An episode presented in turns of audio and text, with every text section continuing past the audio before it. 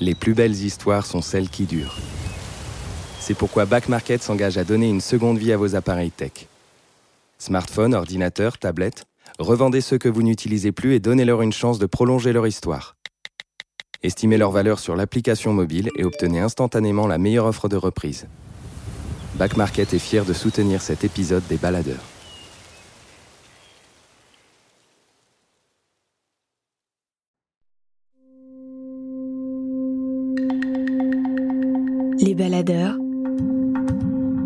Récits d'aventure et de mésaventures en pleine nature. Une série audio du magazine Les Others. Attention, le départ est imminent. Avant ce nouveau départ, nous tenions à vous annoncer l'ouverture des précommandes de notre 13e volume papier.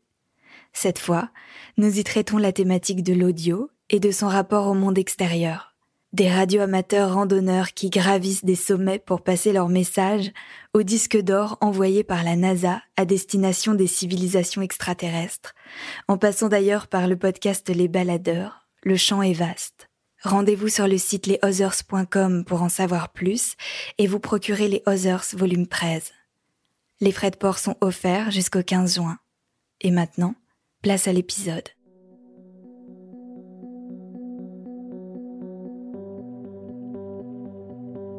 Porté par la machine qui traverse pour lui les plaines monotones de la taïga russe, le voyageur observe depuis la fenêtre de son compartiment le paysage défilé. À grande vitesse, les détails deviennent des formes colorées et distordues. Il espère trouver en chemin l'inspiration qu'il est venu chercher. Comme un secret qui s'est transmis au fil des siècles, de nombreux écrivains voyageurs ont embarqué à bord du transsibérien dans l'espoir de trouver enfin les mots manquants à leur ouvrage. En 2015, pour assouvir son besoin de création, le musicien électro Tilassine décide lui aussi de partir sur les rails qui relient Moscou à Vladivostok sur plus de 9000 km. Sur le trajet, les bords du lac Baïkal deviennent des lieux de tête-à-tête enivrants et des villages isolés réservent quant à eux de curieuses surprises. Au rythme du train, des escales et des rencontres, Tilassine enregistre des sons, capte des ambiances, collecte des bruits, avant de s'enfermer à nouveau dans sa cabine exiguë pour composer son premier album, Transsibériane.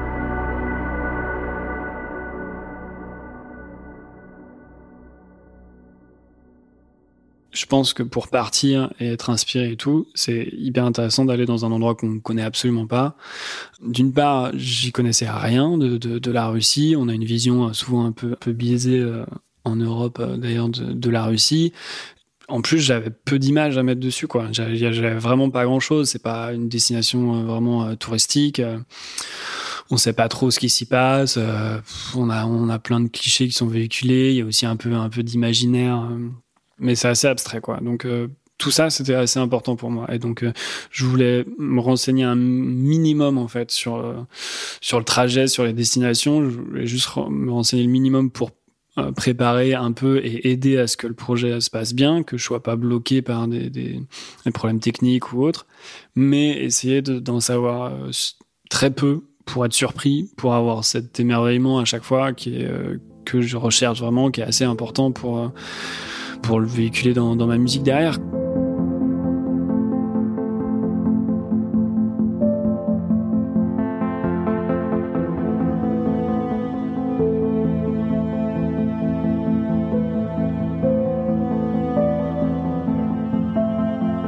L'idée, ce qui m'intéressait beaucoup avec le Transsibérien, c'est que c'était c'était fixe. Quoi. Il y avait un repère géographique, un point A, un point B, un repère temporel. Je partais tel jour, je rentrais tel jour. Donc l'idée, c'était vraiment de voir qu'est-ce qui va se passer pendant cette période-là. Et est-ce que je peux euh, rentrer avec un format? J'étais même pas sûr de faire un album. Hein. Je, j'avais même pas cette ambition. Je pensais faire un EP. Je, me suis dit si je fais six morceaux, c'est déjà cool. Euh, mais voir ce qui se passe euh, pendant toute cette période-là et de rentrer avec un truc déjà quasiment fini qui raconte ce périple. Donc il y avait une notion de carnet de voyage qui n'était pas encore euh, très forte, dans le sens où c'était aussi un rapport assez conceptuel au, train et à me dire, euh, voilà, je pars, euh, je pars et on voit ce qui se passe. Donc, donc voilà, c la base du projet, c'était ça, en fait.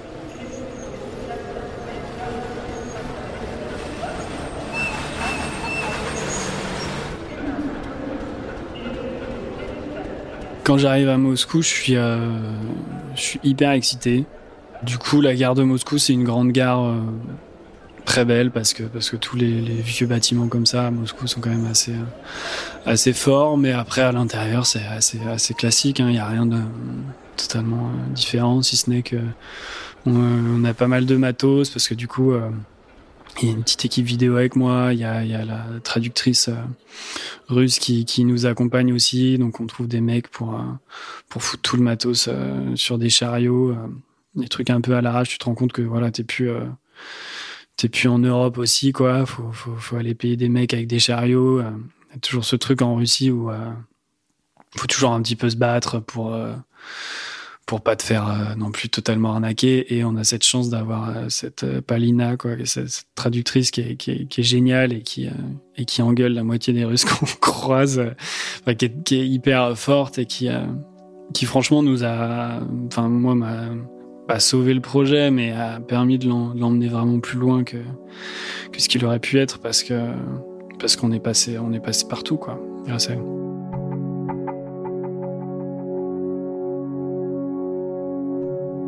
En fait, le voyage, c'est euh, 9288 km de Moscou jusqu'à Vladivostok. On avait euh, quatre arrêts prévus avec, euh, avec l'arrivée à Vladivostok. Donc euh, plutôt peu, mais l'idée c'était de faire en gros 2-3 jours de train, 2-3 jours d'arrêt sur, place et, ensuite 2-3 jours, voire 3-4 jours de train et de faire de... C'était un petit peu ça le rythme en gros quoi.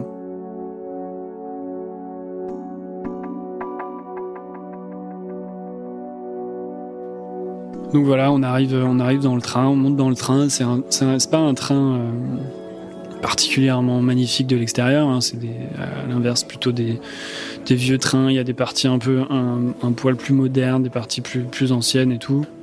C'est pas pas l'Orient Express comme plein de gens ont en tête quand je leur parle du Transsibérien. C'est pas un train de luxe. À l'inverse, c'est le train populaire en fait. C'est le train que les gens prennent euh, quand ils n'ont pas l'argent pour prendre l'avion en fait les gens qui vont aller voir de la famille. Euh, il y a énormément de militaires aussi dans le train, en fait. Tous les jeunes militaires qui sont envoyés en Sibérie prennent ce train-là les jeunes, les jeunes qui n'ont pas assez d'argent pour euh, pour voyager, pour aller à Moscou dans la grande ville, des choses comme ça. Donc c'est vraiment pas un train euh, luxueux, plutôt euh, plutôt étroit. Notre premier contact, c'est cette Plovdonista qui nous qui nous accueille, qui va être notre, notre hôtesse un petit peu dans dans le train, quoi. C'est assez assez typique. Donc voilà, je rentre. En gros, le train est divisé en trois classes. T'as la troisième classe qui est un un énorme dortoir euh, tout ouvert. En général, ça sent bien fort.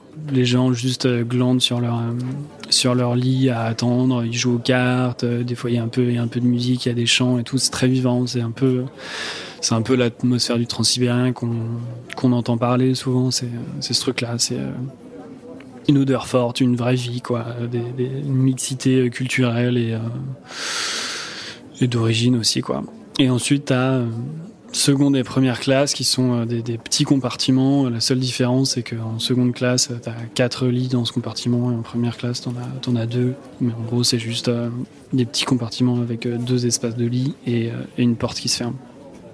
Donc moi, évidemment, je suis en, deuxième classe parce que j'ai besoin de m'étendre un petit peu avec, avec mes machines et tout. Je pose mes, bagages, je me défais un petit peu de mes affaires et tout. Et il y a voilà, j'ai juste deux, deux, petits lits en fait, avec une, une micro table au bord de fenêtre. Donc euh, franchement, c'est parfait pour moi. J'ai, je prends, j'ai un lit qui sert à étaler tout le matériel que j'ai, un gros clavier, un, clavier MIDI quoi, qui me sert euh, à tout faire, qui me sert à tout faire. Je fais je, les, les, rythmiques là-dessus, toutes les mélodies, toutes les nappes, tous les trucs, je, je passe par là.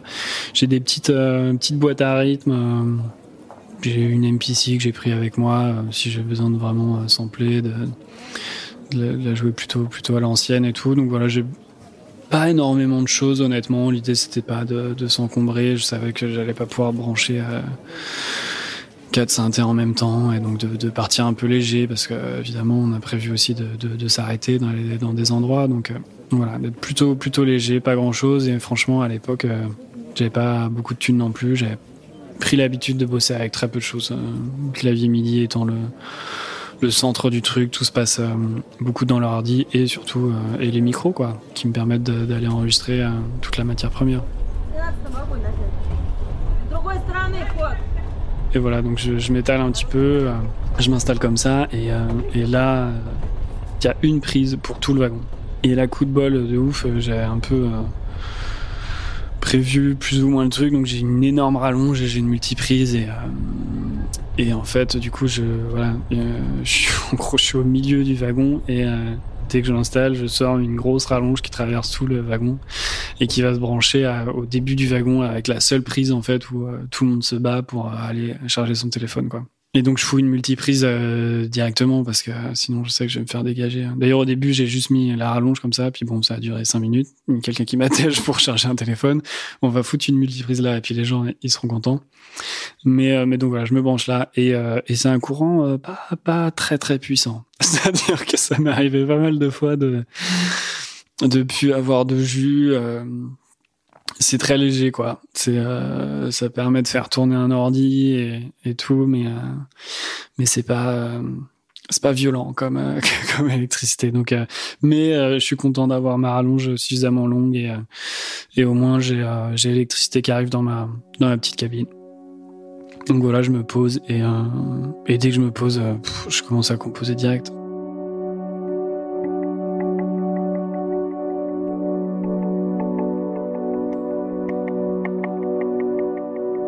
Et puis la, la, nuit arrive et du coup moi j'arrête euh, j'arrête pas de composer et euh, au fur et à mesure du, du, voyage en fait je vais adorer de plus en plus composer euh, la nuit quoi parce qu'en fait la nuit c'est il y a une ambiance géniale en plus donc moi je suis parti c'était quand même plutôt le printemps donc les, les, nuits sont très courtes on est quand même assez haut dans l'hémisphère et à 4 heures du matin il fait jour et les ambiances au milieu de la taïga de pleine nuit sont, sont, sont, magnifiques, quoi. La brume le matin et tout. Donc, euh, en fait, je, je, crois que je rate quasiment aucun lever de soleil. Je compose euh, toutes les nuits parce que, parce que je, suis tranquille, je me sens, je me sens hyper bien et tout. J'ai l'habitude de composer le, soir déjà chez moi et, euh, et j'aime bien ce, j'aime bien ce rythme-là, cette espèce d'ambiance où, où tout est éteint et tu te sens, tu te sens hyper libre en fait, quoi. C'est aussi un moment donné où tu te sens un peu, un peu plus enfermé. Euh, ils éteignent les lumières, donc t'as as plus, plus la lumière euh, dans les couloirs et tout. Moi, j'ai juste une sorte de petite lumière de, de chevet, on va dire quoi. Et quand en plus euh, c'est la tombée de la nuit où le jour se lève, du coup, ton regard est hyper attiré vers l'extérieur. Et t'es comme euh, transporté, t'as le, as le roulis du train, t'es toujours une sorte de, de petit balancement comme ça. J'étais tout seul, moi j'ai mon, clavier, mon ordi, mon, casque dessus. Euh, des fois je me fais des petites pauses où je m'allonge, euh, j'écoute euh, ce que j'ai fait sur ma petite enceinte ou j'écoute ce que j'ai fait sur l'ordi mais en le laissant sur la table et puis moi je m'allonge. C'est d'avoir du recul sur, sur, ce que je fais et tout. Et je, je regarde juste le paysage qui défile à, à, ma droite et je sais pas trop ce qui se passe le reste du temps. Et puis après, euh, au bout d'un moment, j'en ai, plein la tête et je fais une pause et je traverse euh, le train. J'essaie de pas réveiller la troisième classe, mais voilà, j'essaie de décourdir un petit peu les gens, mais tout, tout est noir, euh, tout le monde dort. J'avoue, j'aurais pu faire un morceau sur les différents ronflements qu'il y avait dans le train, mais ça m'avait pas venu à l'esprit à cette époque-là. Mais, voilà, donc tu, te balades un peu seul et, c'est hyper beau. Moi, c'est le moment que, que je préférais. Et puis le, le lever du jour avec euh, plein de jeux de lumière en fait qui traversent euh, toutes les toutes les fenêtres. Il y a toujours des, espèces de vieux rideaux de, de, grand-mère sur toutes les, les, fenêtres du train. Et t'as la lumière qui traverse euh, tout ça. T'as pas grand monde. T'as une espèce de d'ambiance un peu un peu poussiéreuse, tu vois, un peu un peu sale. le gros samovar qui fume et tout. Ouais, c'est chouette. Une ambiance très très confinée, calfeutrée et et qui, qui, qui, grince un peu de partout, quoi. C'était assez, assez fort.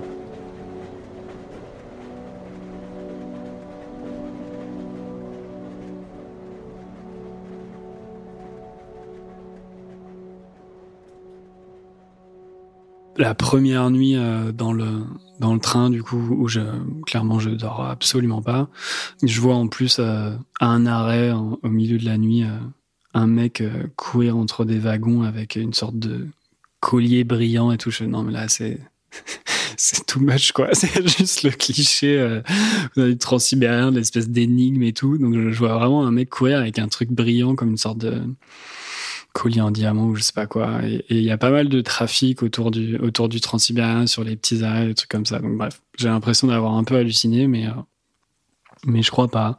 Voilà, il y a ce truc-là. Puis après, euh, je continue et tout. Et le premier morceau que vraiment je commence à où je me laisse totalement embarquer par le morceau et je le construis de A à Z, c'est euh, un arrêt dans une petite gare. Donc les arrêts durent 15-20 minutes dans les gares. Euh, on a une sorte de, tableau qui nous qui nous montre euh, tous les arrêts qu'on a par jour. En général une dizaine d'arrêts dans la journée, quoi, des, arrêts des fois très courts, c'est 5 minutes, des fois c'est 15 minutes, je sais pas trop pourquoi, ça dépend des, villes où, ça s'arrête. Mais du coup, un premier arrêt, j'enregistre j'ai déjà fait plein d'enregistrements du bruit du train, mais là j'enregistre vraiment le, train qui, passe avec son rythme et tout, un autre train qui passe à, côté et qui s'arrête pas. Et donc on a ce... C'est juste, je parle juste de ça en fait, la rythmique du train. Avec, tous ces petits grincements de trucs et tout. Euh, je dis, de toute façon, c'est le truc qui rythme euh, mes journées et mes nuits dans le temps sibérien. Donc, euh, Enfin voilà, il est là, il est, tout le temps avec nous. C'est toujours plus ou moins le même rythme, à part quand on redémarre après un arrêt, mais c'est toujours ce même rythme. Donc j'enregistre juste cette boucle-là et je compose mon premier morceau en partant de ça. C'est-à-dire qu'il y a. C'est un peu un track multicouche en fait, où, tout s'ajoute et tout, tout repart comme ça, quoi. Mais le seul truc qui, qui, reste et qui, du début jusqu'à la fin, c'est le bruit du train en fait. Ce sera le premier morceau qui s'appelle euh, Train ou Train en français, et qui est vraiment euh, le premier contact avec, euh, avec, avec cette locomotive.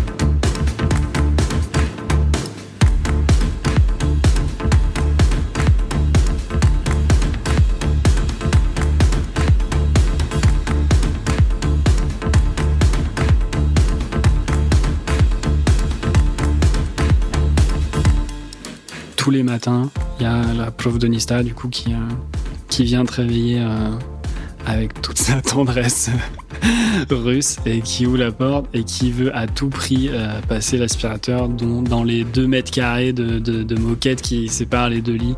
Donc il me réveille tous les matins à pousser mes affaires, à vouloir absolument passer l'aspirateur parce que je pense que c'est vraiment le rôle qu'elle doit accomplir et à servir du thé.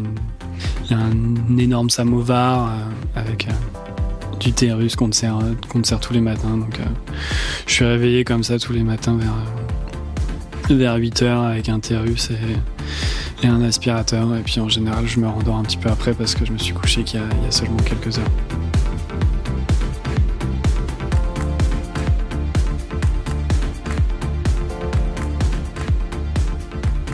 Au bout, de, au bout de quelques jours, ça commence à être euh, de la taïga, donc là de la forêt sans fin quoi. Et vraiment euh, à perte de vue quoi. C'est-à-dire que moi c'est ce qui m'a choqué, c'est ça, c'est que des fois on pouvait, pouvait se passer deux jours et en deux jours tu vois deux cabanes en bois. En fait la la monotonie, c'est-à-dire le fait que, le train roule tout le temps à 80 km/h avec ce paysage un peu sans fin qui change très peu, il y a ce truc où on se, perd vraiment et c'est ce que, que, ce que je cherchais moi en fait.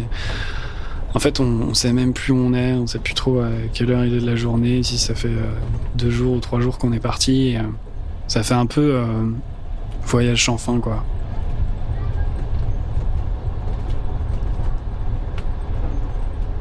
Premier arrêt vraiment musical et tout, c'est à, Kazan, qui est une ville tatar, donc avec une culture assez intéressante, mélange mélange de religion et inspiration assez assez turcophone dans la langue et tout quoi.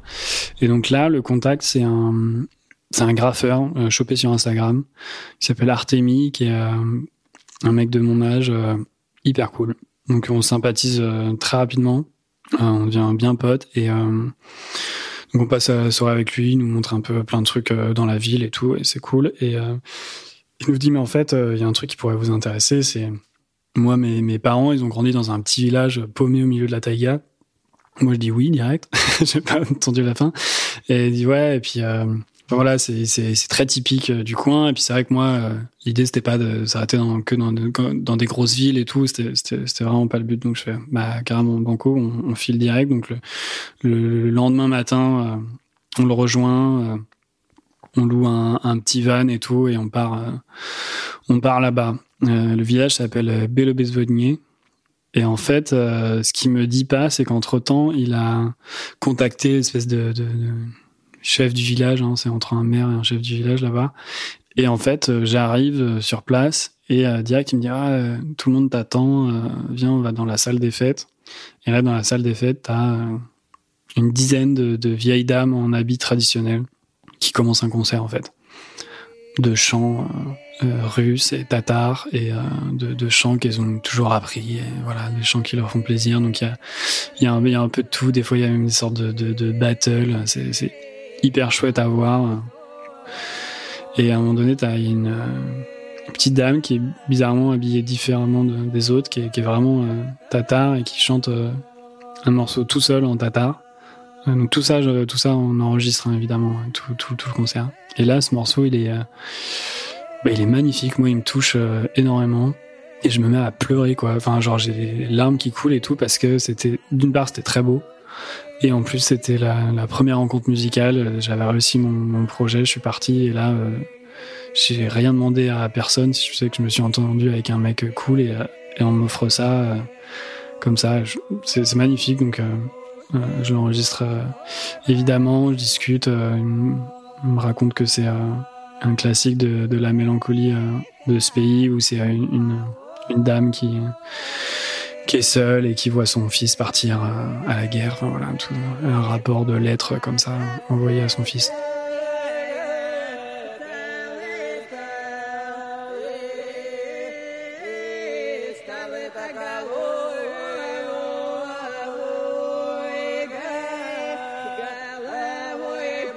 Moi, je suis trop content, donc euh, j'enregistre ça, je les remercie, on fait des photos ensemble et tout, on passe un moment sympa.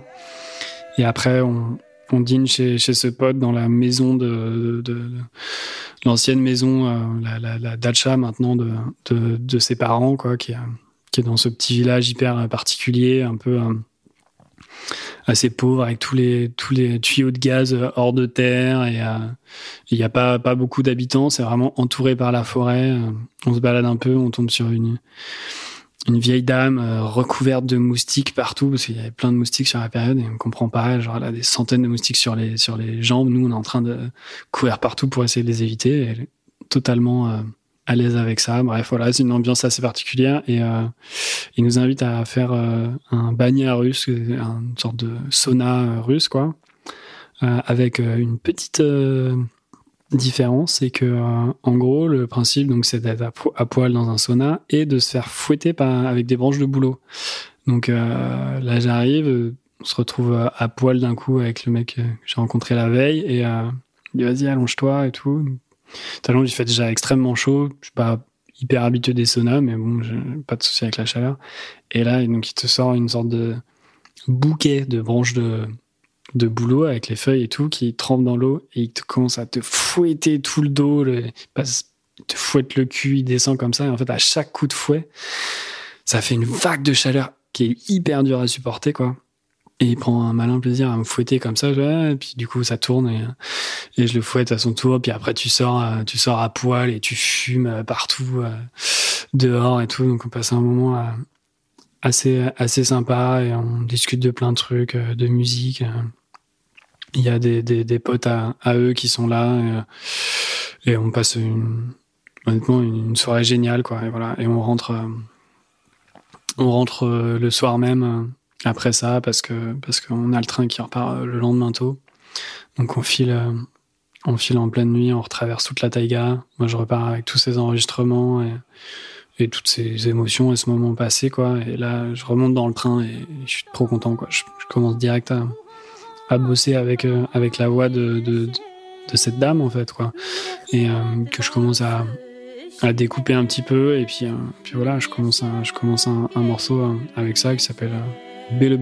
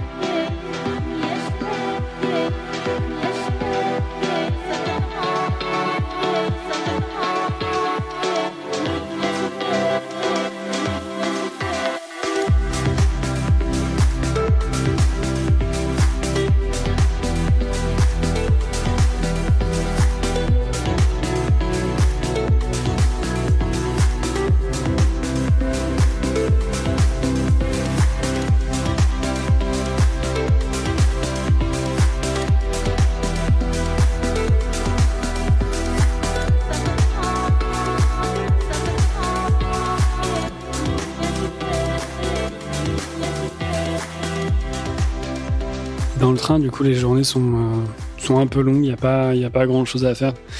Il y a juste euh, des toilettes, le wagon, le wagon bar, et, euh, et c'est tout. C'est un ensemble de, de, wagons entre première, deuxième et troisième classe. Donc, c'est des gens qui, qui patientent, qui jouent à, à des jeux de cartes.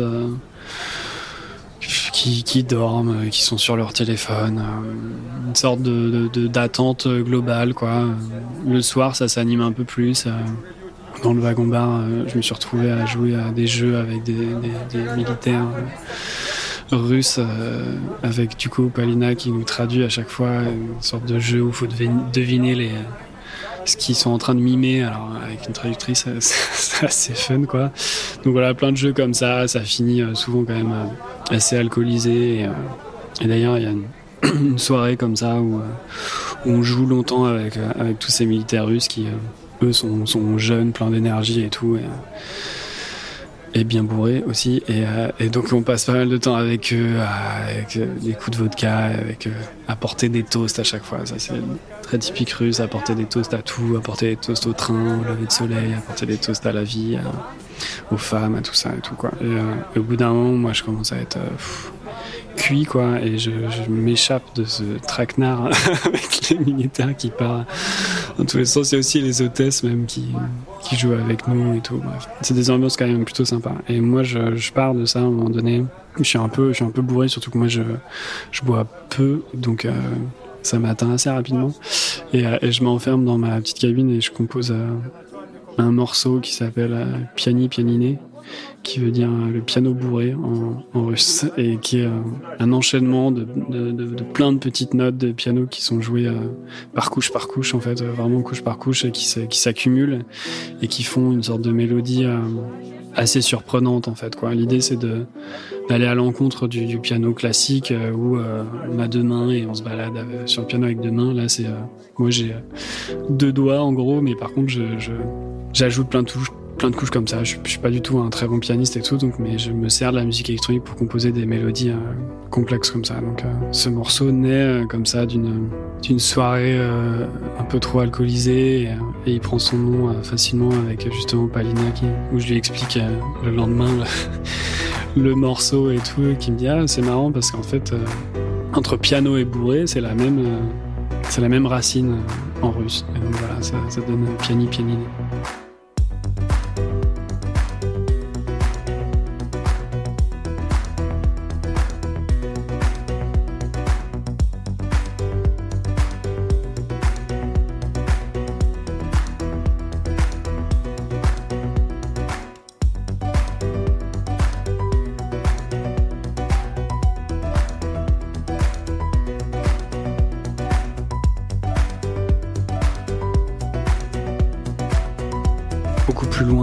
Plusieurs jours après, on s'arrête à, Irkoutsk, qui est la, la grosse ville euh, proche du lac Baïkal en fait, qui est une ville hyper belle avec vraiment très qui a rien à voir avec Moscou, qui est euh, que des petites maisons euh, en bois assez, assez vieilles et tout. On se rend compte que les choses n'ont pas été rénovées jusqu'ici. Quoi. Là, on est trop loin dans la, dans la Russie, on est trop loin dans la Sibérie.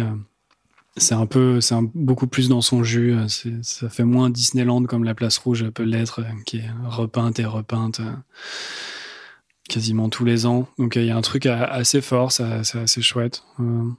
voilà, on arrive juste là et puis après on prend un, petit van avec un, un papy russe qui nous emmène vers le lac Baïkal où en fait on avait euh, un contact pour euh, aller voir un chaman en fait. Donc on part euh, on part là-bas et on sait pas exactement où il est. donc sur le sur le sur le périple, on s'arrête des fois, on discute avec des gens. Est-ce que vous savez où il est quoi et, on arrive à le trouver.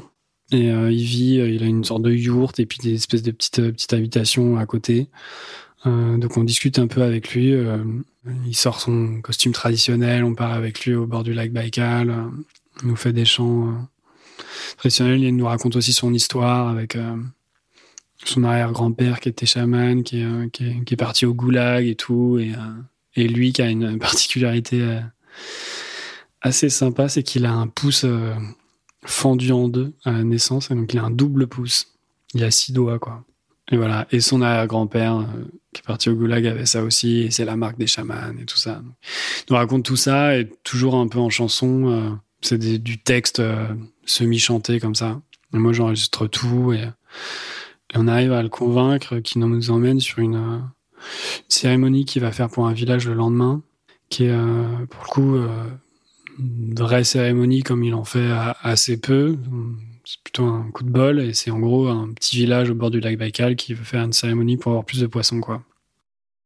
Donc on passe la nuit euh, avec le chaman, on dort dans sa yourte euh, avec le feu qu'il faut euh, entretenir toute la nuit. On, se réveille, on est absolument enfumé. Mais c'est un beau réveil, du coup il y a une lumière magnifique qui traverse la yourte et tout. Et donc là on part, on prend, on reprend le van et le chaman est déjà parti lui. Donc il nous a donné euh, une indication d'où il faut aller. Et on arrive euh, sur les bords du lac Baïkal avec un, un village euh, assez particulier, un peu, un peu en bois, mi-vieux, mi avec quelques constructions récentes, mais un, village pas, pas très grand, quasiment pas d'arbres, un truc assez, assez désertique, quoi. D'une colline, on aperçoit le chaman et il y a pas énormément de, villageois. Il y a, euh, disons, 4-5 euh, villageois qui participent à la cérémonie, que des hommes, et des femmes au loin qui, qui voient la cérémonie. Et quelques, quelques autres personnes, des curieux. Il y a des enfants aussi un petit peu autour, mais on sent qu'ils n'ont pas le, trop, le droit de s'approcher. Puis d'un coup, il y a un, pick-up qui arrive euh, avec un bouc accroché à une corde qui gueule comme un fou, qui sait exactement ce, ce qui va se passer et du coup qui, qui, qui, qui, est sacrifié pour, pour la cérémonie et, qui sera par la suite euh, bouilli et sa peau, euh, sa peau enlevée et, mis, euh, mis dans le feu. Quoi. Et du coup, l'habit traditionnel du chaman, c'est assez magnifique pour le coup. Hein. C'est une énorme toge bleue, bleu électrique très fort avec plein de broderies et il a une sorte de des colliers en fait avec euh, des photos de ses ancêtres en fait. Euh, nous explique que tout le chamanisme et tout c'est beaucoup la, célébration des ancêtres. Et donc il y a des colliers énormes avec euh, avec les, photos de sa famille en fait. Un chapeau aussi assez particulier qu'on pourrait imaginer comme voilà des, chapeaux anciens de, cavaliers mongols, des choses comme ça en fait. Il a une sorte de, tambour en peau et un, bâton en bois sur lequel il tape. Euh, et donc, euh, quand, quand il chante, il tape comme ça, une sorte de juste euh, rythme lent. Sinon, il n'y a rien de musicalement très compliqué, mais voilà, juste il, tape à chaque fois qu'il à chante. Il a aussi des, souliers complètement fous qui, qui, partent en pointe. Et vraiment un habit assez incroyable, quoi. super coloré super fort. quand on voit ça, tu vois lui qui est, qui est assez immense, qui est, grand et gros, qui a une grosse tête et tout, avec son, euh, double pouce là, qui, quand il bouge son pouce, ça fait quick quick, ça part dans les deux sens et tout. C'est assez incroyable quoi. C'est une vision euh, un peu folle. Puis derrière, tu vois le lac Baïkal. Et voilà, c'est une présence assez, assez puissante, quoi.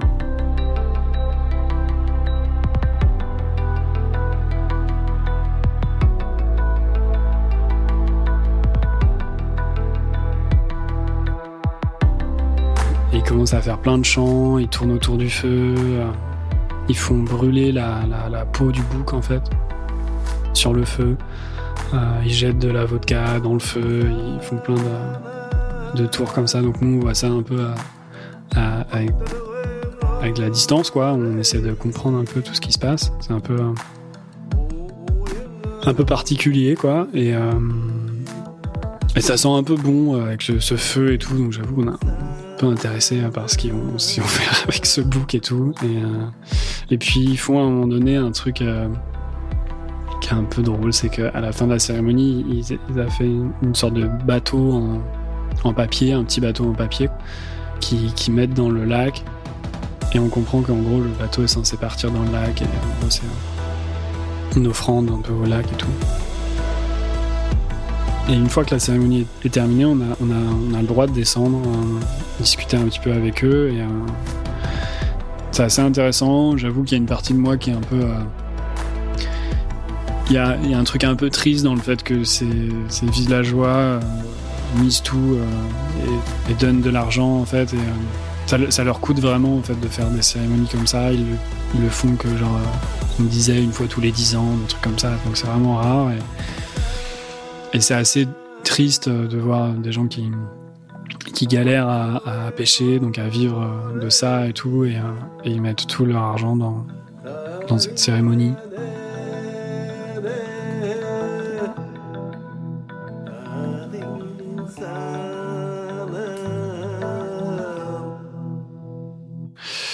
Donc, euh, donc voilà, on passe un, un, peu de moment avec eux et puis, euh, et puis on repart. Et, et puis euh, sur la route, on était venu avec euh, les petites filles euh, du chaman qui sont Aikai et Mandukai. des noms hyper beaux comme ça et qui sont adorables, qui, passent tout le temps avec, avec moi à courir autour de moi et tout. Et qui comprennent rien de ce que je leur raconte, mais on a un rapport hyper chouette comme ça. Et, sur le retour, ils nous font des chansons de, des chansons d'école en fait quoi, que j'enregistre, mais parce qu'en en fait, c'est hyper beau, il y a un truc euh, hyper fort. On est en train de traverser. Euh, là, c'est un paysage euh, super désertique. Il y a rien. C'est la, la, sorte de terre sableuse comme ça, avec pas d'arbres. Et, le seul truc que tu aperçois, c'est des bouteilles d'alcool, des tas de bouteilles d'alcool, des fois à moitié cramées ou autres comme ça, et des espèces de petites marmottes qui, qui, sortent leur terre comme leur tête comme ça de, de terre. Et c'est un paysage euh, assez particulier, euh, un peu beau, un peu triste. Euh, on sent qu'on est vraiment loin dans la dans la Russie, au milieu de dans la Sibérie, au milieu de nulle part, et, de voir toujours ces bouteilles de vodka au milieu de ça, ça ça fait un peu chier, mais voilà, c'est le paysage est comme ça, la vie est comme ça là-bas. Et c'est une vie assez rude et tu sens que l'alcool a une part quand même importante euh, ces vies-là.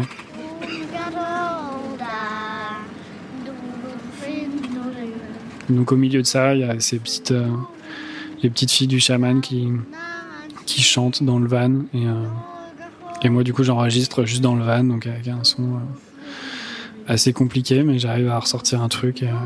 et du coup, ça me sert de, d'interlude un peu quoi. L'idée, j'avais pas envie de, j'avais pas envie de casser. C'était plutôt un, moment qui, qui lie, euh, il y a plein de moments comme ça qui lient euh, différentes rencontres, différents morceaux. Et, celui-là en fait partie, donc ça lie, euh, ça lie deux morceaux. Je laisse, je pose juste quelques quelques accords dessus pour harmoniser le truc et les accompagner, mais je les laisse chanter comme ça. On entend un petit peu le bruit du van et, et ça me plaît comme ça.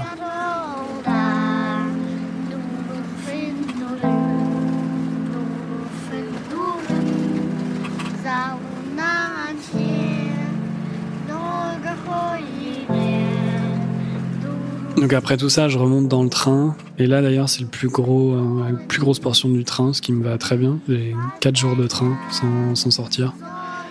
Et c'est génial parce que moi j'ai les enregistrements du chaman, J'ai les enregistrements des filles du chaman, j'ai les... énormément de matière.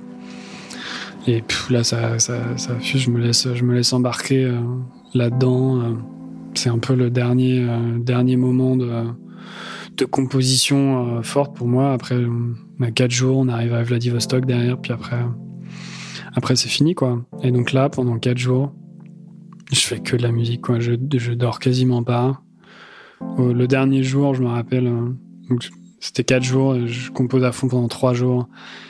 Et quatrième, j'en peux plus, quoi. Quatrième, après, là, je suis, euh, je suis crevé, je commence à plus me rendre compte de ce que je fais, je commence à plus savoir ce qui est bien, ce qui est pas bien. Ouais, je suis arrivé au bout du truc, je crois. Et ça tombe plutôt bien parce qu'on on arrive le lendemain à Vladivostok. Quand j'arrive à Vladivostok, j'ai euh, un morceau que j'ai fait à partir du rythme du train, un morceau qui s'appelle Bello Bezvenier avec euh, les chants tatars. J'ai le piano bourré, j'ai un morceau avec le chaman. J'ai une sorte de petite interlude avec les filles du chaman. J'ai un morceau euh, un peu plus court, mais avec euh, le trio de polyphonie à Irkoutsk. J'ai le sample de la Castafiore euh, que j'ai un peu travaillé, que j'ai commencé et tout, mais j'ai pas pas encore le morceau qui va hyper bien avec et tout. Je teste, je teste plein de trucs avec ça, mais c'est un peu moins évident. Ça, va prendre un peu plus de temps. Donc j'ai tout ça et puis d'un coup je me dis ok, mais en fait là, euh, bah c'est bon, j'ai un album quoi. J'ai, euh, plein de morceaux, j'ai des enregistrements euh, en plus d'ambiance de, d'ambiance de gare, de bruit de, de partout quoi. Et je, suis plutôt, je suis plutôt satisfait. Euh, ça aurait pas pu beaucoup mieux se passer que, que ça, donc je suis, je suis vraiment content et fatigué. J'ai hâte de, de, faire écouter ça à, d'autres personnes. J'ai hâte de, de faire quelques jours de, de, studio pour peaufiner ça, finir les petits arrangements et tout. Quoi. Et euh, quand je rentre, c'est début juin, je crois, je rentre début juin. Et j'ai sorti l'album en novembre, sachant que j'ai fini l'album fin août, je crois.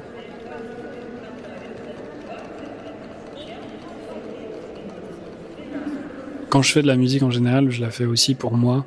Et je la fais avant tout pour moi. Euh, une sorte de truc comme ça qui te permet d'extérioriser, qui te, qui, te fait du bien tout simplement. Donc euh, j'ai toujours été dans une posture où, euh, mon but c'est pas de, livrer, euh, d'avoir une, intention très précise par rapport à l'auditeur, mais là, sur ce projet, il y avait quand même quelque chose où il fallait transformer toute cette matière. Et l'idée pour moi c'était juste de de faire voyager un peu les gens, de leur faire entendre des choses différentes qui sont qui sont pas entendues et de raconter des, émotions parce que la plupart du temps j'avais aucune idée de, des paroles de ce qu'il me racontait et en fait tu t'attaches juste au son tu t'attaches aux émotions tu t'attaches à ce que toi ça transmet. Et puis après tu essaies de les faire traduire et tu te rends compte que c'était pas à l'opposé de ce que tu t'imaginais parce que au final l'émotion parle déjà d'elle-même.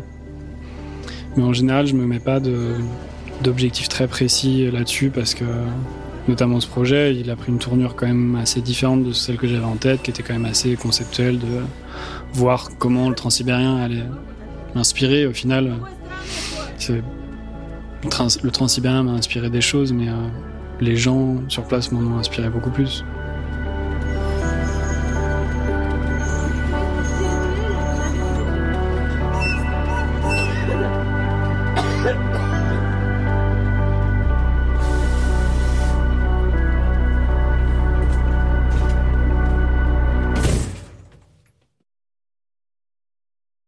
Les Baladeurs est une série audio du magazine Les Others. Cette quatrième saison est réalisée par Thomas Fir et Clément Saccard. Les morceaux que vous avez entendus dans cet épisode sont ceux que Tilassine a composés pendant son voyage. Ils sont issus de son premier album, Transsibériane. La musique additionnelle et le sound design sont l'œuvre de Nicolas de Ferrand et Laurie Galigani s'est occupée du mixage. Dans 15 jours, nous quitterons les longues étendues de la taïga russe pour le vertigineux massif de Torres del Paine, au Chili, dont l'ascension risque de vous faire perdre pied. À bientôt.